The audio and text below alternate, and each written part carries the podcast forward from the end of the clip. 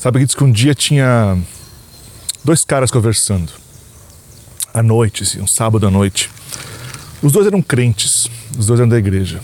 Eles estavam conversando, começaram a beber, coisa que crente não costuma fazer muito, mas aquele dia fizeram. Começou a trocar uma ideia para lá, para cá, e falar sobre a vida, sobre o que é o mundo, sobre qual é o objetivo da vida, por que o ser humano está aqui, papapá, papapá. E depois de várias horas conversando, eles chegaram à conclusão que Deus não existia. Que tudo era uma bobagem. Que era tudo uma enganação. E saíram de lá felizes, porque, porra, depois de, de, muitos anos na igreja, eles finalmente trocando uma ideia, chegaram a conclusões que poderia, sei lá, fazer eles verem o mundo de uma forma diferente, uma forma mais legal, empolgados com o descobrimento de alguma coisa que, que tinha vindo à cabeça deles. Acho que todo mundo já teve uma ideia massa, tá ligado? Assim, tipo, de caralho, porra, que massa. Foram dormir os dois, cada um na sua casa, felizes. Eram vizinhos, dois casados, com filhos. No dia seguinte, um deles Acordou de manhã cedo, foi fazer o café, domingo pela manhã, silêncio nas ruas. Ele fazendo um cafezinho dele, pá. Olha para a janela e vê o vizinho dele, esse amigo com quem ele conversou noite passada, saindo com a família, ele, a mulher, dois filhos, um casalzinho, todos arrumadinhos, com Bíblia debaixo do braço, e indo para a igreja. Porra, ficou maluco, né? Porra, ficou até altas horas, um papo maluco aqui ontem, agora o cara tá indo, tá indo pra igreja com a mulher, que porra que é essa, velho? Ele não aguentou, ele pegou e ligou pro cara. O cara indo de carro pra igreja, ele ligou. Falou, brother, qual é que é? Tá maluco, porra? Ficou horas naquele papo nosso aqui ontem e agora a gente vejo indo pra igreja. A gente descobriu, decidiu então que Deus não existe e tu tá indo pra igreja já agora. Daí o outro cara parou, pensou respondeu para ele: que Deus tem a ver com isso? A gente vive numa sociedade judaico-cristã, caso você ainda não saiba. A forma como a gente pensa, como a gente age, como a gente se relaciona, a forma como a nossa sociedade é formada, a forma como é a justiça, como é a moral, como são as leis, como é quase tudo ao, ao nosso redor, tem uma influência judaico-cristã. Então, ao falar sobre Jesus, ao falar sobre Deus, o que menos importa nessa conversa é se você acredita ou se você não acredita em Deus. Essa pergunta é irrelevante. Ela chega a ser quase que ingênua quando a gente vai falar sobre Deus, porque a questão não é exatamente a sua fé na, na existência real de um ser superior, ou se Jesus realmente botou o pé nessa terra. Isso é o que menos importa. Jesus existe. Jesus é real porque ele é uma ideia real e concreta e que move grande parte das coisas ao nosso redor, da forma como você existe. Então, Jesus é uma ideia viva. Se ele realmente existiu materialmente, se ele realmente mora no céu, isso é perfumaria quando o assunto é falar sobre Jesus. Porque pode ser que você acredite nisso, pode ser que você não acredite nisso, mas ambos somos afetados pela ideia de Jesus. Eu me criei numa igreja evangélica e desde que a gente nasce, a coisa que a gente mais ouve, a história que a gente mais ouve é, obviamente, na Bíblia, a história do nascimento e da morte de Jesus, o, o Natal e a Páscoa. A Bíblia tem um monte de histórias, mas essa é, é o top, né? É, é a história obrigatória que todo mundo tem que ouvir do dia que você nasce até o dia da sua morte, se você frequenta uh, a igreja. E eu ouvi essa história desde muito pequeno, desde o dia que eu né, nasci. Assim. E mesmo tendo ouvido ela milhões de vezes, eu sempre me perguntei qual é que é a pira? Por que, que Jesus virou um cara tão grande, tão conhecido? O que, que ele fez que, tipo, caralho, nossa, o cara mudou o mundo. Tipo, tem um calendário no nome dele agora e tal. Ah, porque ele é filho de Deus? Tá, mas é, supondo que não exista Deus, né? quem, é, quem foi esse cara, apesar de, de, uma coisa divina, assim? É porque alguma coisa ele fez de muito forte aqui, que fez, inclusive, ele ser, ser, considerado, ah não, o verdadeiro filho de Deus, porque tinha um monte de gente na época que se dizia Messias, que ah, todo mundo é filho de Deus aqui e tal. Não, mas ele não, esse é o filho de Deus. O que, que, que esse cara fez, tá ligado? Porque não me parecia nada de tão grande. Tá? Eu ouço as histórias da Bíblia, ah, o cara veio, conversou, fez umas coisas, morreu e tal. Mas não, nada me parecia tão convincente sobre o porquê disso tudo. Mas uma coisa muito importante aqui para a gente entender essa história é entender o contexto aonde isso aconteceu. como que era o mundo no momento que Jesus esteve aqui, o ano zero, né? Jesus nasceu em Israel e Israel fazia parte do Império Romano.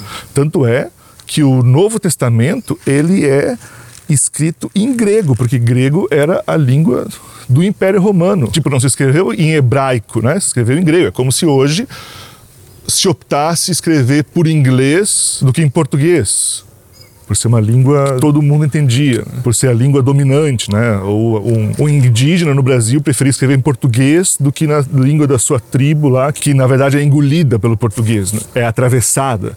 Então se vivia nesse momento do Império Romano. Mas para a gente entender como pensava alguém parte do Império Romano, você tem que entender o que construía o pensamento de um romano. Qual era a lógica do pensamento romano? E a lógica do pensamento romano era a lógica do pensamento grego, porque assim como a língua, eles emprestaram toda a parte da cultura, toda a mitologia e tal. E o que, que era, então, a vida para um, um, grego? O que, que importava para um grego? Qual é que é? O que que fala? Não, é, é, é, a vida é essa porra aqui, tá ligado? E as coisas que eu vou fazer têm a ver com, com isso. Como é que se pensava a vida naquele momento? Para um grego, o objetivo da vida era entrar em equilíbrio com o cosmos. Para um grego, tudo na natureza estava em perfeito equilíbrio. Tudo se encaixava, tudo se olhava para o cosmos e não, isso, isso tudo é um grande projeto de perfeição, tudo está em equilíbrio. Cada coisa na natureza cumpre o seu propósito para esse equilíbrio. Uma galinha tem por função botar ovos e ela faz isso perfeitamente. A galinha foi como que concebida para isso. Uma goiabeira dá goiaba e ela faz perfeitamente a sua função de dar goiaba. A chuva, a chuva chove e alimenta os rios e faz as plantas crescerem, faz dar alimento para as pessoas e a chuva faz isso perfeitamente. Então, o cosmos é um grande equilíbrio de coisas e que o ser humano devia entrar, se filtrar, se colar a esse equilíbrio cósmico. Só que diferente de uma galinha, que só sabe botar ovo, diferente de uma goiabeira que só sabe botar goiaba, diferente da chuva que só sabe chover, o que, que é o ser humano? O que, que ele faz? Qual é que é a pira? Para que, que a gente é feito? Qual é a nossa função? A gente não sabe, a gente passa a vida procurando por isso, né? Um dia você é um bebê que tá louco pra virar uma criança, você é uma criança, depois tá louco pra virar um adolescente, você é um adolescente e quer virar um adulto, daí você é um adulto, você vira, chega na meia idade, você quer voltar a ser jovem, daí você compra uma moto, daí você faz um monte de coisa, e daí você está o tempo inteiro tentando que porra que é a minha vida. A gente não sabe. Não é natural para o ser humano saber o, o, aonde ele se encaixa no cosmos. Então ele procura por isso. Tem cara que vai descobrir que ele é um bom padeiro, tem cara que vai descobrir que ele é um bom carpinteiro, tem um cara que vai descobrir que ele é um bom professor, tem um cara que é bom em fazer vídeo no YouTube, tem um cara que é bom em jogar futebol. E ele vai ter que pegar isso e fazer com excelência essa porra. Porque é isso, afinal, que faz ele ser gente, tá ligado? Então ele tem que fazer isso com perfeição, e fazendo isso com perfeição, ele se encaixa ao equilíbrio cósmico. Você tem que descobrir no que você é bom, você tem que focar no que você é bom, e fazendo isso, você vai ajudar o mundo a ser melhor, você vai ter, vai ter uma vida plena. E se você desobedecer isso, se você, por exemplo, é bom em fazer pão e você resolve, não, eu não quero mais fazer pão, quero jogar futebol, você está em pecado, você está contribuindo para o desequilíbrio dessa porra toda. Então você é um bosta, porque você tem que fazer o que você nasceu para fazer. E aqui você perceba que começa a nos dar um indício interessante que é o seguinte: para o grego, a escravidão, por exemplo, era totalmente viável. Justamente por quê? Porque tem gente que nasceu para mandar e tem gente que nasceu para obedecer. A escravidão não era uma, um assunto, tá ligado? Tipo, você nunca vai ver Platão questionando a, a escravidão, porque escravidão, brother, é isso, tá ligado? Um nasceu aqui, outro nasceu ali. Então, esse papo todo muito bonito de equilíbrio cósmico tinha um resultado de uma opressão gigantesca se eu nasci para ser rei, eu tenho que ser rei. Se você nasceu para limpar o sapato do rei, foda-se. Se você não cumprir com o seu papel de ser o limpador de sapato do rei, você está em pecado e você está fudendo com a porra toda. Então, cale sua boca e faça o que você tiver que fazer. Você percebe que muita gente hoje, no papo meio gratiluz e tal, é, busca essa história de equilíbrio cósmico. Só você percebe que equilíbrio, que equilíbrio cósmico é uma conversa um pouco mais tensa do que parece. E esse é o mundo onde Jesus vivia com essa perspectiva de vida, de mundo, né? Um mundo onde a ideia de igualdade era ridícula. Simplesmente não existe igualdade. Não tem nem porquê de ter essa conversa, porque ninguém é igual, ninguém é igual a ninguém. E isso que é o interessante do mundo. Não, não essa papo é uma é, ruim. Mas Jesus é um maluco e chega no meio dessa galera e começa a falar: não é bem assim. Esse papo de cosmos, que você nasceu para para mandar e outro obedecer, isso é um papo furado que estão te metendo para comer teu cu.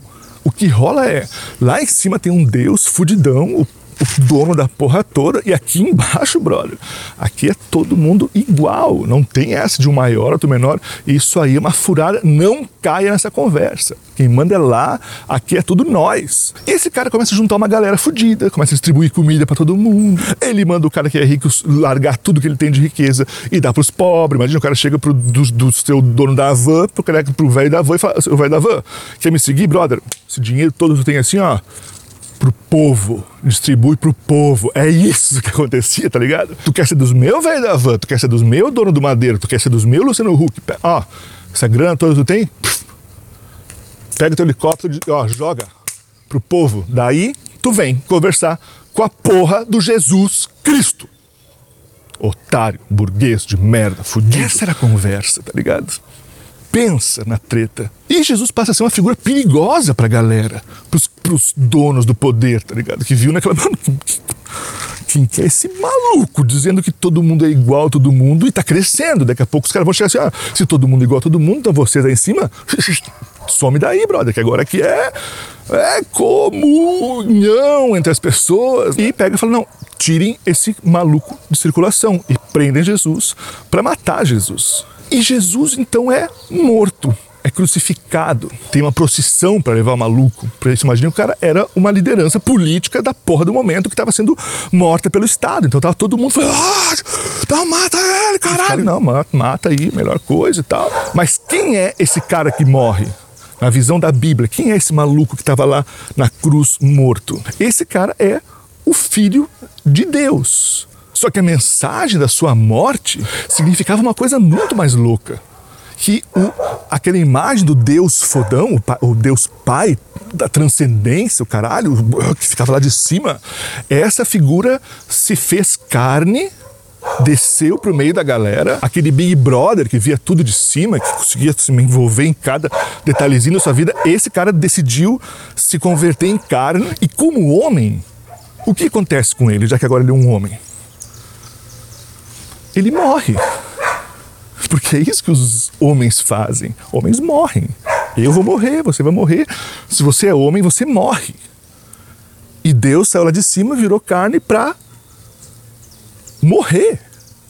Porque se é homem, morre. Se é homem, morre. Se é homem, morre, cara. E tem mais. Jesus diz que depois que ele morresse, na hora que tivesse um ou dois reunidos no nome dele, que ele estaria no meio dessa galera. Se vocês se reunirem em meu nome, um, dois, assim, ó, se tiver mil, melhor ainda, mas se tiver um ou dois, está tudo certo, eu já vou estar tá no meio de vocês. E isso se, se realiza e se materializa no episódio de Pentecostes na Bíblia, que é quando então, eh, Jesus morre, sobe aos céus e, de, e desce agora em forma uh, de espírito para habitar no meio das pessoas. A partir daquele momento, Deus passa a estar presente quando pessoas estiverem reunidas em nome de do amor.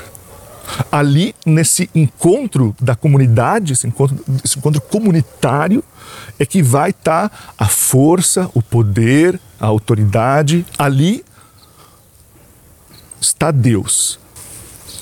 E é como se Jesus aqui aparecesse quase como, como um ateu, tá ligado? Um cara que vem, quase como Nietzsche, um cara que vem para matar Deus. Que ele fala assim, brother, o Deus lá de cima não tá mais lá em cima. Agora ele é aqui, ó, Deus é aqui. Deus é vocês, Deus são as pessoas. Deus é o todo se relacionando. Nós somos Deus, vocês são Deus. A gente morre, mas Deus continua existindo porque Deus está aqui, ó. Deus é esse movimento das pessoas. Deus está no meio de vocês e porque Deus é vocês. E aqui, então, acho que ficam as duas grandes mensagens, que são as coisas mais empolgantes da gente entender sobre quem é Jesus. A primeira é essa mensagem de subversão ao estabelecido, subversão ao status quo de pensamento que gera opressões, que gera segregação de uns e de outros, que gera pobreza, que gera morte, que gera escravidão, tanto fácil justificada por uma coisa bonita como ah, o, o, equilíbrio cósmico, ou seja, pela ai, a meritocracia, você vai conseguir, que é preciso subverter esses pensamentos. E em segundo, é esse ensinamento de que Deus, não mais lá em cima, mas na comunhão, na comunidade, na encontro, na igualdade, na partilha, no fim da propriedade privada e da exploração do trabalho. Se você for ver Jesus, é do caralho. Obrigado a você que assistiu esse vídeo, espero que tenha gostado. Se você gostou, vou pedir para você deixar seu like aqui embaixo, se inscrever, ativar as notificações, deixar seu comentário embaixo. A gente tem um projeto de financiamento coletivo desse canal, pessoas que nos ajudam a manter esse canal acontecendo. vou deixar o link para você dar uma olhadinha aí. A gente tem também uma linha de camisetas nossas, bem legais, em parceria com a marca Corova. Vou deixar o link também para você dar uma olhadinha aqui. E se você gostaria de dar uma colaboração espontânea para esse canal, passando o chapéuzinho aqui no vídeo, né? Tem também uma chave Pix, que tá aqui na descrição desse vídeo. Você pode nos dar uma ajudada a manter esse projeto acontecendo. Valeu, nos vemos no próximo vídeo. Mas antes, preciso mandar um agradecimento aos apoiadores desse canal e vamos fazer isso agora.